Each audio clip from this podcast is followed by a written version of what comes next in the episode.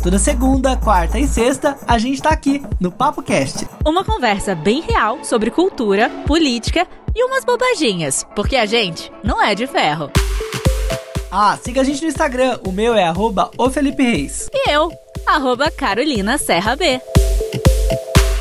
Olha que linda nossa aberturinha nova, Carol. Ainda é, é básica, porque nós estamos fazendo aqui na possibilidade, mas eu já adorei. Eu acho que já deu uma carinha, né? Mas sabe o que é mais legal ainda? É que a gente quer, a gente faz, a gente coloca a mão na massa, a gente faz tudo aqui, a gente produz, a gente minimamente edita, mas nós temos o nosso editor, temos a nossa designer. Designer. Então é muito legal que a gente faz o que a gente tá afim de fazer, entendeu? É muito legal. Parabéns, Felipe. Parabéns. Parabéns, Texto Carol. De Carol Serra e Felipe Reis, edição de Felipe Reis, o teaser edição de Carolina Serra. Parabéns, nós estamos aí vendo? no front, né? A gente vai indo, né? A gente vai fazendo conforme possível. O meu sonho é contratar um trilheiro pra fazer uma trilha original pra Ai, gente. Uma coisa bem chiquérrima. A gente não vai poder fazer isso, vai. Vamos, Pra vamos. masterizar cada episódio, já pensou, Ah, não precisa de tudo isso, vai. Uma trilha original, assim, uma Não, abertura peraí, original já, ia já que é legal. pra sonhar, vamos sonhar, né? Já que é pra sonhar, vamos sonhar. E se você ainda não segue a gente lá no Instagram, é arroba o PapoCast. Siga lá a gente, tem sempre novidades, conteúdos inéditos. Tá faltando conteúdo inédito às vezes? Tá faltando. Vamos ter que fazer mais? Teremos que fazer mais. Mas vai lá, vai. Siga a gente lá, dá uma moral e mande uma mensagem pra gente lá no direct. É muito bom que você mande mensagem pra gente saber de onde você ouve a gente, o que, que você anda curtindo, o que, que você não tá gostando. Manda lá. Vamos conversar na DM, né, Carol? E se você quiser conhecer um pouquinho mais a gente, o meu Instagram é arroba Carolina Serra B e o do Felipe é o Felipe Reis. Assim Lembrando como nós que- falamos na abertura. Que a pessoa já ouviu. Ah, não, tudo bem. É que eu não tô acostumada, agora eu vou passar a me acostumar. Obrigada pela chamada aqui, geral. Muito obrigada. É Mas, melhor falar du- quatro vezes do que não falar nenhuma. Não, é, é, é tipo Jequiti, entendeu? Se você quiser seguir a gente, arroba Carolina Serra B, arroba Felipe Reis. Pronto. E ó, no Papo Cast de hoje a gente vai falar sobre várias coisas. E uma coisa que a gente parou pra pensar agora, mas que já tá em discussão há muito tempo, é estudo em casa, né? O conhecido como homeschooling. Muita gente tá tendo que estudar em casa por conta da pandemia, né? Virou meio que a única opção, mas já tinha muitas famílias que eram adeptas, né, Carol, a essa coisa de ensinar os, os filhos em casa. A gente vai debater sobre isso e conhecer um pouco mais sobre esse assunto daqui a pouco. Esse e também o unschooling, que tem uma diferença aí do homeschooling e o unschooling. Você vai saber daqui a pouquinho. A gente também vai falar sobre um nome cotado para o Ministério da Saúde que tem vídeos assim absurdos, super polêmicos, que falou muita bosta por aí e parece que ele já tá aí no, no super cotado, né? Porque precisa falar bosta para estar nesse, Já nesses tá, ministérios, né? alguns requisitos. Parece que, parece que esse requisito deu check ali. E será que o Bruno Mars, ele é filho do Michael Jackson? Tem aí uma, uma thread maluca rolando, uma matéria muito legal da Rolling Stone falando sobre esse assunto e a gente vai discorrer sobre isso daqui a pouco. Se você tem suas apostas aí, já corre pra ouvir a gente. Se quiser mudar pra um assunto específico, mudar aí eh, direto pra o que você quer ouvir antes ou pular a parte da política, do Bolsonaro, do Ministério da Saúde, pode pular também, gente. Tem aí o tempo na descrição, você pode arrastar o, o dedinho aí no, no áudio, ou se você tiver no computador é só clicar que vai direto.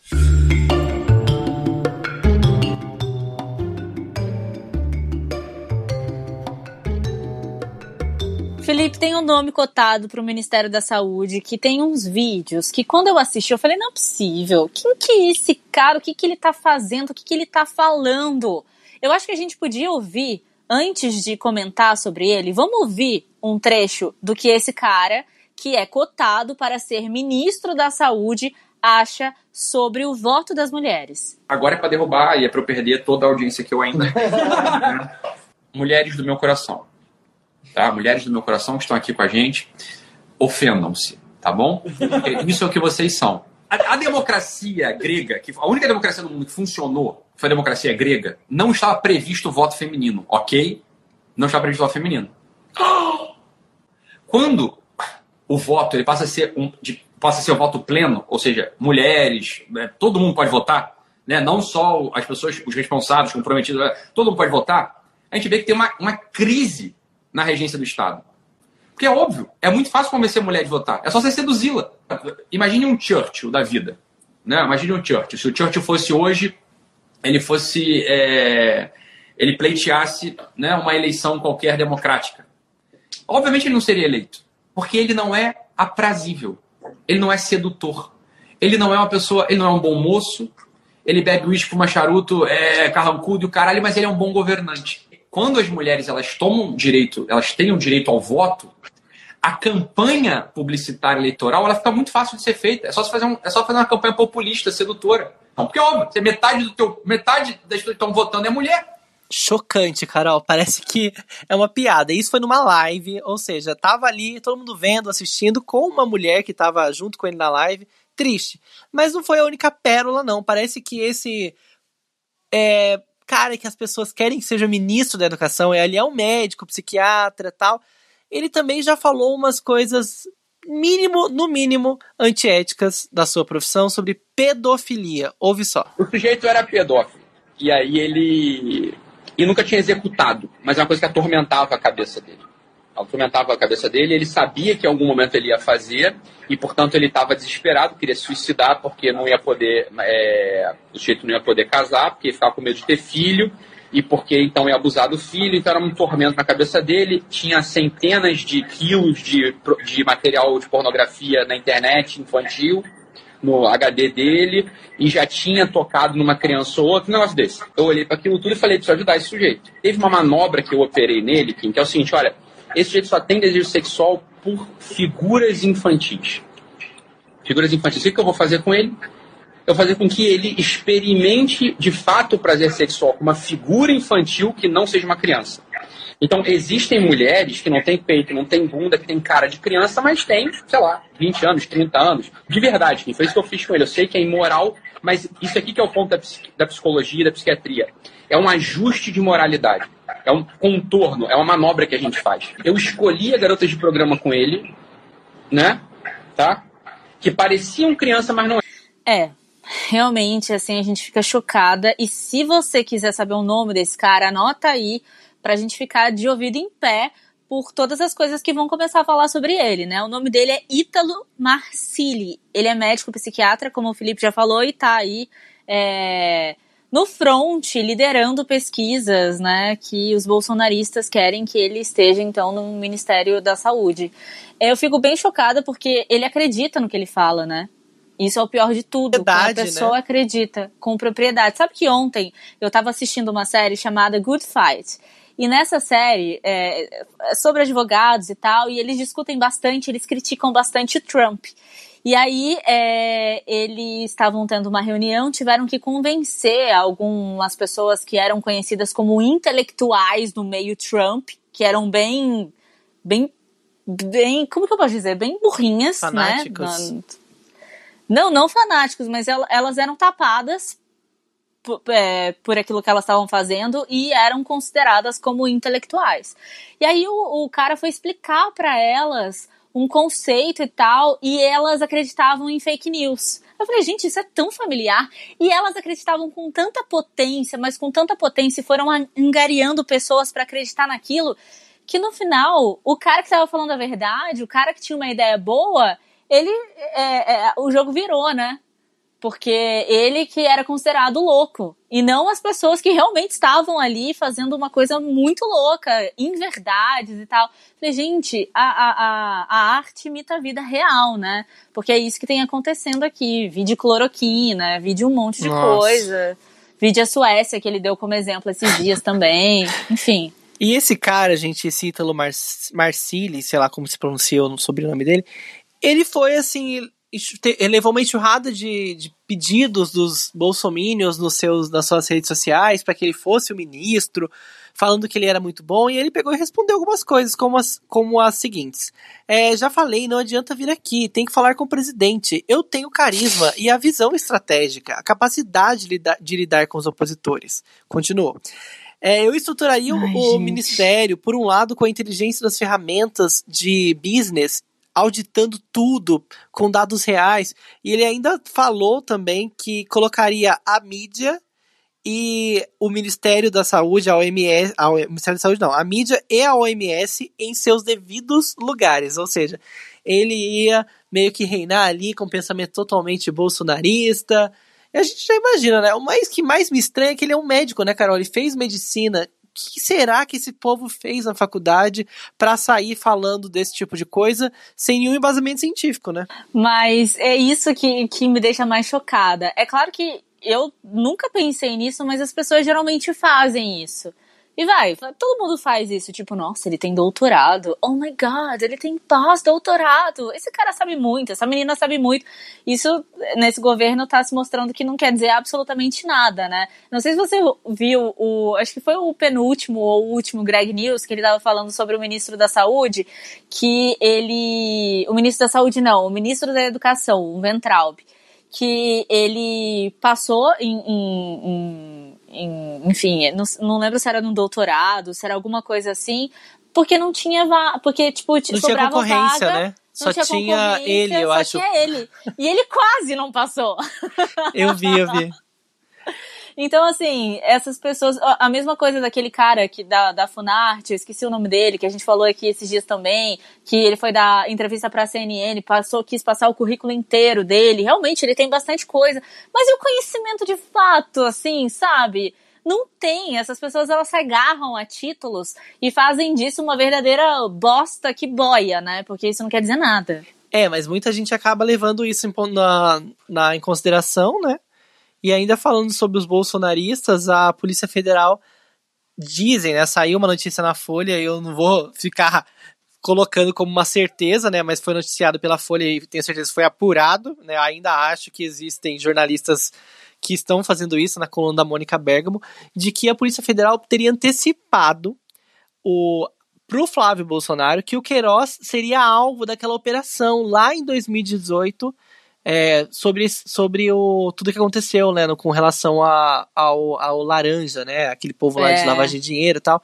E, na verdade, foi uma entrevista com o empresário Paulo Mari, Marinho, que era um dos apoiadores do Bolsonaro e era um dos braços direitos do Bolsonaro na campanha e disseram inclusive que deixaram essa investigação mais para frente, né, para não atrapalhar a eleição. Ele foi avisado da existência dessa operação entre o primeiro e o segundo turno realmente da eleição por um delegado da Polícia Federal que era simpatizante à família Bolsonaro. Então, gente, sério, olha onde vai parar, né? Sempre tem uma história maluca, mirabolante surgindo e eles teriam é, segurado a operação já por conta disso, ou seja, com certeza tem influência. Aí fala assim, não, ele não quer tomar nenhuma influência na Polícia Federal, ele não quer é, proteger a família dele nesse sentido. As coisas estão ficando cada vez mais claras. Sério, não tem como, né? Se fizerem um filme disso depois, os nossos, sei lá, netos vão assistir e vão falar assim, gente, que roteiro horrível é esse? E que é isso? Cada hora uma coisa acontece, cada hora um plot twist, uma coisa assim, sabe? Desnecessário, nada a ver. E, gente, é real, né? Cada hora aparece uma coisa, um cara surge de dentro do armário, um cara surge dentro da gaveta. É aquela coisa assim muito louca. A gente não sabe onde realmente isso vai parar. Só sinto medo. É, e o, eles foram avisados sobre essa operação que pegaria o Queiroz antes do segundo turno, por um delegado que já era simpatizante do Bolsonaro. Ou seja, tem sim, gente, influência política sim nesses cargos. E é muito importante que a gente fique de olho, né? Tanto é que a mídia é o terceiro poder, ah, o quarto poder mesmo, né, Carol? Que tem que ficar de olho e tem que, tem que denunciar, porque se a gente ficar quieto vendo tudo isso acontecer, nossa, o negócio vai descer por água abaixo. Felipe, sabe essas teorias da conspiração ou teoria, teorias muito loucas que as pessoas inventam e que a gente fica se perguntando, meu Deus, eu já pensei sobre isso alguma vez na minha vida. é o caso dessa teoria que estão falando, que tá todo mundo comentando sobre o Bruno Mars, sobre ele ser filho do Michael Jackson. Vai falar que você nunca pensou que ele tem um quê de Michael Jackson? vai? Parece, né? A aparência é Parece, bem parecida. né? Inclusive antes do Michael Jackson, claro, fazer todas aquelas transformações, né, gente? Porque ele mudou muito no decorrer da sua vida. Mas realmente tem vários indícios, né? E aí a Rolling Stone fez uma matéria falando sobre isso. Eu adorei, eu adorei mesmo ler sobre esse assunto, que realmente a gente para pra ver. Nossa, a gente tá passando por momentos tão, tão difíceis, né? Nessa quarentena, falando de tanta merda. Vamos dar uma relaxada? Pensar numa loucura? E aí você fica pensando, gente, o que que essa pessoa ou essas pessoas começaram a bolar? Tipo, tava na quarentena malucona, boladona, e aí começaram a pensar que a música Billie Jean, do Michael Jackson, fala dá um spoiler aí da vida dele. Porque a música foi lançada em 82 e ele canta o seguinte: Billie Jean não é minha amante. É só uma garota que diz que eu sou o cara. Mas o garoto não é meu filho. Ela diz que eu sou o cara, mas o garoto não é meu filho. Então, segundo essa teoria muito louca, Felipe, o Michael Jackson tinha um filho lá em 1982. Renegado. Ele cantou. exatamente, ele cantou sobre esse filho que ele não queria, que era meio renegado. Só que daí você fala, tá, mas o Bruno Mars, ele não nasceu em 82. Realmente. Aí essa teoria já, tipo, fum, fum, fum, porque o cara nasceu em 85, ou seja, só se o Michael Jackson, ele tinha, claro, evidência, né? Só se ele estava prevendo aí o futuro. Só que o pessoal começou a achar e a carafunchar mais ainda a vida do Michael e a vida do Bruno Mars, porque o Joe Jackson, o pai do Michael Jackson, deu uma entrevista afirmando que o Michael Jackson tinha quatro filhos. Só que assim, eu, eu sei, eu só conheço dois filhos do Michael Jackson, nem o terceiro eu sei. Você sabe quem é? Não, não sei. e aí dizem também que tem um outro motivo, né, Carol? De que o Bruno Mars seria esse filho perdido do Michael Jackson. Tem várias teorias. Perdido, né? gente, olha que loucura. Quem que perde? Assim? Não, perdido no mundo, tipo, porque o Michael Jackson não assumiu. Não, é, tá. Você tá aí pensando, já crafunchando. Mas nessa entrevista, inclusive, o pai do Michael Jackson disse que esse filho perdido, esses dois, ou esse um, ou esse sei lá quantos filhos perdidos do Michael Jackson, que ele seria dançarino, um dançarino fantástico. Aí você fica assim, cara, como assim? Será que é isso mesmo? E aí tem, tem, tem uma jogada no nome do Bruno Mars, porque o nome de batismo dele é Peter Jean Hernandez. Nada a ver Peter com Bruno. Jean Hernandes, nada a ver com Bruno. E a gente sabe que o Peter Pan era um do, dos personagens, assim, favoritos do Michael Jackson, né? É, ele fez até fala, a, a, a, casa dele Neverland. gigantesca, Neverland. É. Aí você fica, será que tem alguma coisa a ver? E aí, por último, para fechar essa coisa muito louca, parece que tem uma foto aí que o Bruno Mars postou em 2010 que mostra o Michael Jackson é, junto com o Bruno Mars, o Pat, e o pai do Bruno Mars. Então, assim, será que eles já se conheciam e, tipo, não sei, uma coisa muito louca, meio casos de família, assim? Você acha que pode ter algum fundamento essa história? Com certeza não, mas é bom a gente ficar fazendo isso, né? Porque não tem nada pra fazer mesmo. A gente só ouve merda, então é melhor a gente ficar fazendo teorias loucas e pensar, livrar um pouco a mente, né? Melhor. Mas tem nada a ver, gente. Com certeza tem uma mega influência, né? Até porque ele nasceu, o pai dele foi influenciado pelo Michael Jackson, até porque o pai dele tem até foto com o Michael Jackson, então rolou essa influência total na vida do pai, da família do Bruno Mars, então essa influência também no estilo, do jeito que ele gosta, né, do jeito de pop que ele faz, com certeza tem influência. Ai, mas ele é muito parecido com o Michael Jackson, sério, é uma coisa meio estranha até, porque não tem nada a ver, mas tem tudo a ver, sabe? Eu acho que é bem. Ah, eu vou acreditar, viu? Eu vou, eu vou ser do contra, eu vou acreditar. Eu sou do tipo que acredita que a Avril Lavigne morreu, porque ela não é a mesma a mesma artista de foi quando substituída. tinha 12 anos. Ela foi substituída, não é possível. Não é a mesma pessoa, gente. Não é a mesma pessoa. Eu adoro essas coisas. E se você tiver alguma teoria aí da conspiração muito louca, deixa lá pra gente no nosso Instagram, arroba o PapoCast, que eu tô louca pra saber. Eu adoro saber dessas coisas.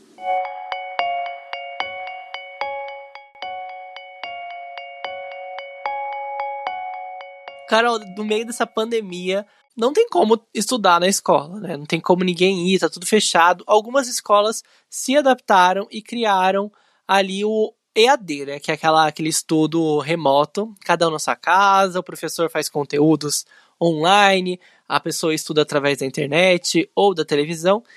E parece que a gente voltou a pensar sobre esses assuntos, né? Muita gente já discutia o estudo em casa ou a unschooling, né? Que é não ter escola de qualquer forma na hora de doutrinar ali, de ensinar os filhos. E realmente esse assunto voltou mais à tona agora que as pessoas estão estudando em casa porque não tem outra opção, né?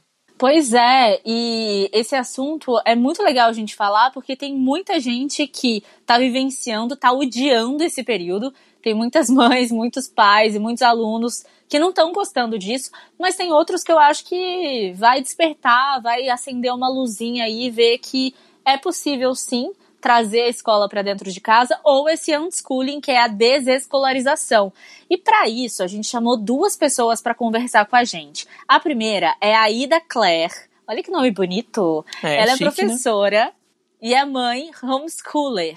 E ela vai conversar com a gente, porque eu acho muito importante quando uma pessoa que vive isso, né, que faz disso a sua vida, a vida ali dos seus filhos, para poder explicar pra gente o que, que significa ser uma mãe homeschooler. Aida, quando você ficou sabendo sobre essa prática e como começou, quando começou a colocar em prática na sua família? Bom, por volta do ano de 2011, houve repercussão de um caso de uma família em Timóteo que o pai tirou os filhos da escola e eles começaram a fazer a educação domiciliar. E algumas pessoas do meu convívio conheciam o Kleber. E aí muitas famílias se interessaram por esse modelo de educação, né, dos pais estarem assumindo integralmente a, a formação dos filhos. Eu e o meu marido é engraçado porque eu era professora de ensino fundamental numa escola da rede pública e aí quando veio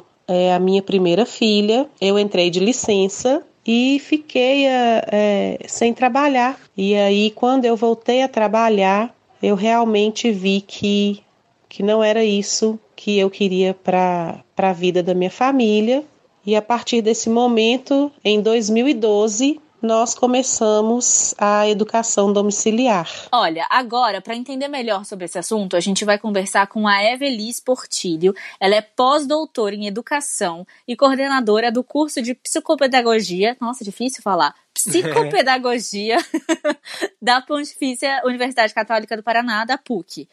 Evelise, eu quero saber qual é a diferença entre o homeschooling e o unschooling. Bem, o homeschooling ele é caracterizado como o ensino em casa. Então a família decide retirar o filho da escola para ela assumir o papel dessa escola.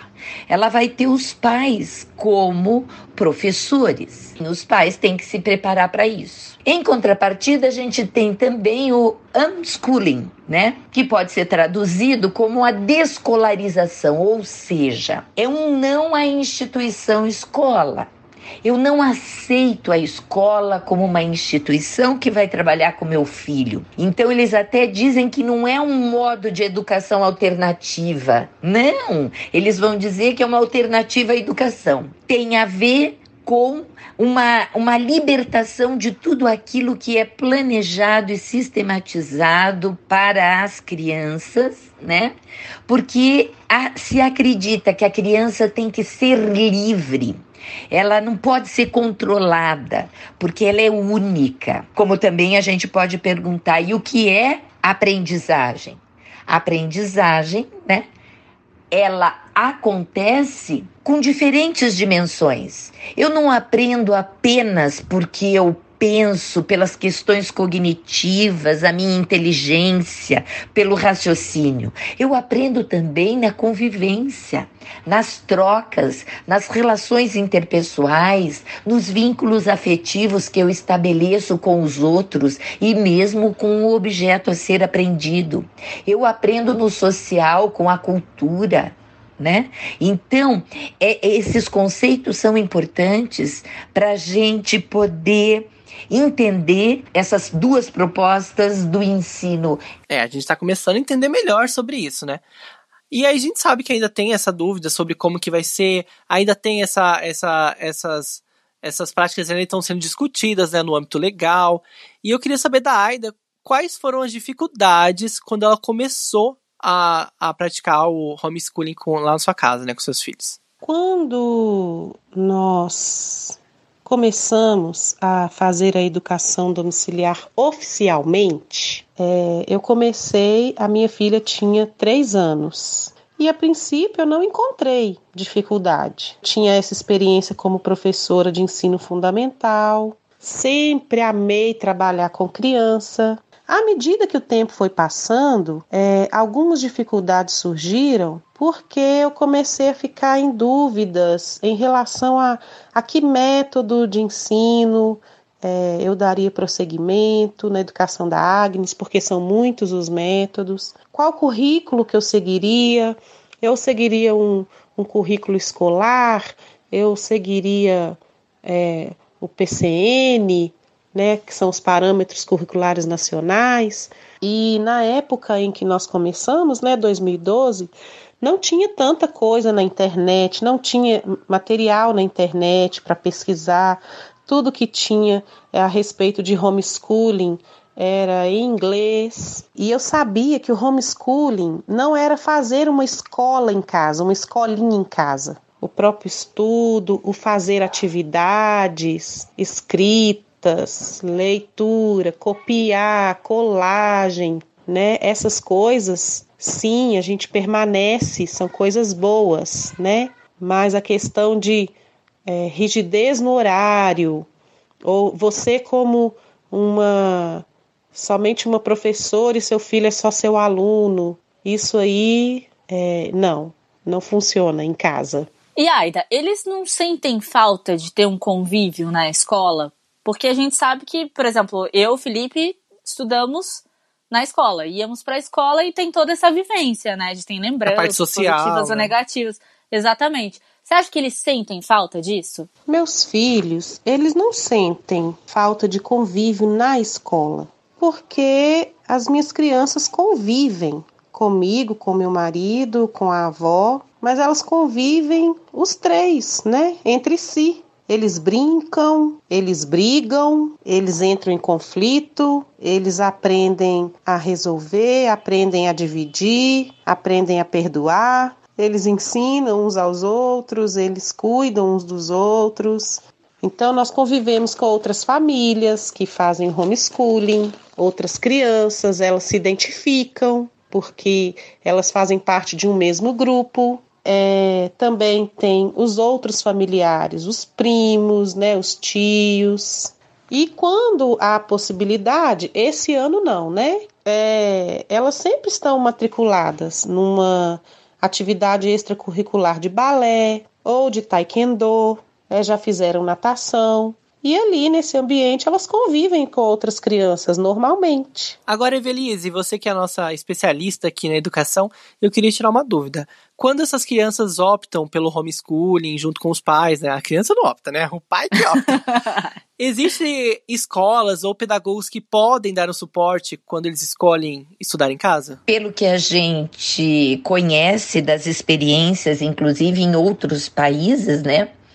é, é, que o homeschooling, ele, você pode sim, a família, ao fazer o ensino em casa, ela pode pedir ajuda para um professor particular, né, para alguém que possa assessorar o seu filho também. Não precisa ficar tudo a encargo dos pais, né? Aida, como é que vocês dividem o tempo, assim? Tem o tempo para estudar, tipo, acorda, é, toma café, estuda, depois estuda de novo, pode assistir televisão. Como que é, assim? Porque pra gente que tá de fora, é um pouco vago, né, entender. Então, acho que você explicando fica melhor para todas as mães, todos os pais entenderem como é que funciona isso na prática. Essa, para mim, sempre foi uma dificuldade particular. Sou muito espontânea, é, eu tenho uma criatividade momentânea. Então, quando eu planejo muita coisa, coloco tudo muito certinho, eu, eu me sinto presa. É, eu aprendi que, que a educação domiciliar ela não é um momento de estudo, mas ela é um estilo de vida. Né? Uma mãe homeschooler ela deve ter sempre a intenção de ensinar. Então, a gente observa a natureza, pode ser num passeio ou pode ser no jardim da sua casa, ou se, se, se, você mora no apartamento, você tem formigas no apartamento, vai observar as formigas, vai pesquisar sobre o que elas fazem, como é que se escreve formiga, o que, é que as formigas comem.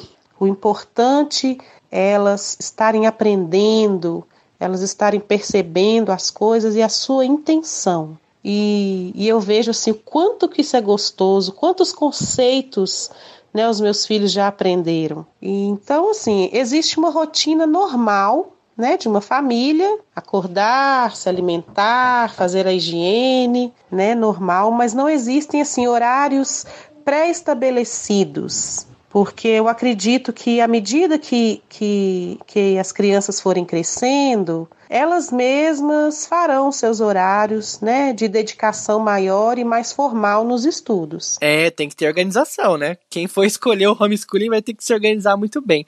Agora, Evelise, eu tenho uma dúvida que eu acho que é da maioria das pessoas que estão pensando sobre esse assunto. Quais são os prós e contras, assim, principalmente na sua visão, que é uma pessoa profissional da educação? Como algo que me parece interessante, né?